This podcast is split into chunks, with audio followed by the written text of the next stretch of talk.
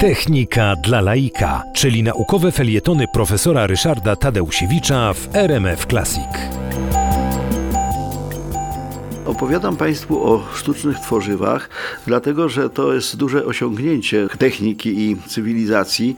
Potrafiliśmy stworzyć ogromną ilość materiałów, z których możemy potem wyrabiać rozmaite rzeczy. Inna rzecz, że to spowodowało też horror, jeżeli chodzi o sprawę śmieci, dlatego że te tworzywa są prawie niezniszczalne. Tym niemniej o tym, jak powstawały te tworzywa i do czego są używane, chciałbym Państwu opowiedzieć. E, Ostatnie e, opowiadania dotyczyły efektów, które uzyskiwano metodą rozlania kolodium.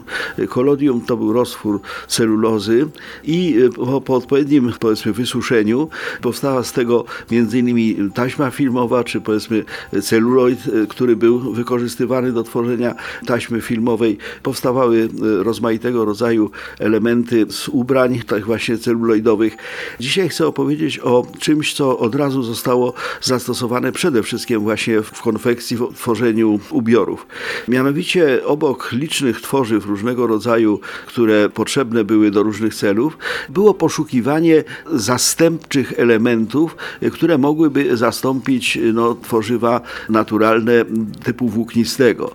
Związane to było innymi z tym, że w 1878 roku wyginęły larwy jedwabników i przemysł francuski był bardzo, że tak powiem, no, spragniony tego, żeby jakieś tworzywo to zastąpiło. Człowiekiem, który stworzył sztuczny jedwab był Cardonet. Cardonet był naukowcem, który no, eksperymentował z różnego rodzaju substancjami, chcąc właśnie znaleźć takie, które mogłyby zastąpić między innymi włókna naturalnego jedwabiu, ale no, nie udawało mu się to przez długi czas.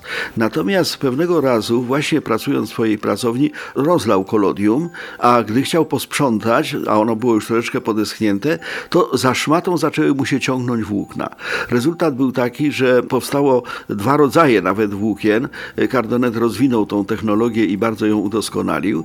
Mianowicie, jeżeli w eterze zostały rozpuszczone elementy celuloidowe pochodzące z liści morwy, czyli pożywienia jedwabników, to powstawał sztuczny jedwab. Natomiast jeżeli były inne elementy włókniste, no to była wiskoza. I okazało się, że poczynając od 1891 roku, zarówno ta odstanowa wersja tego włókna, czyli sztuczny jedwab, jak i odmiana wiskozowa, okazało się, że, że mogą być zastępcze w stosunku do elementów naturalnych i tak to się zaczęło. Zaczęliśmy nosić ubiory właśnie ze sztucznych tworzyw.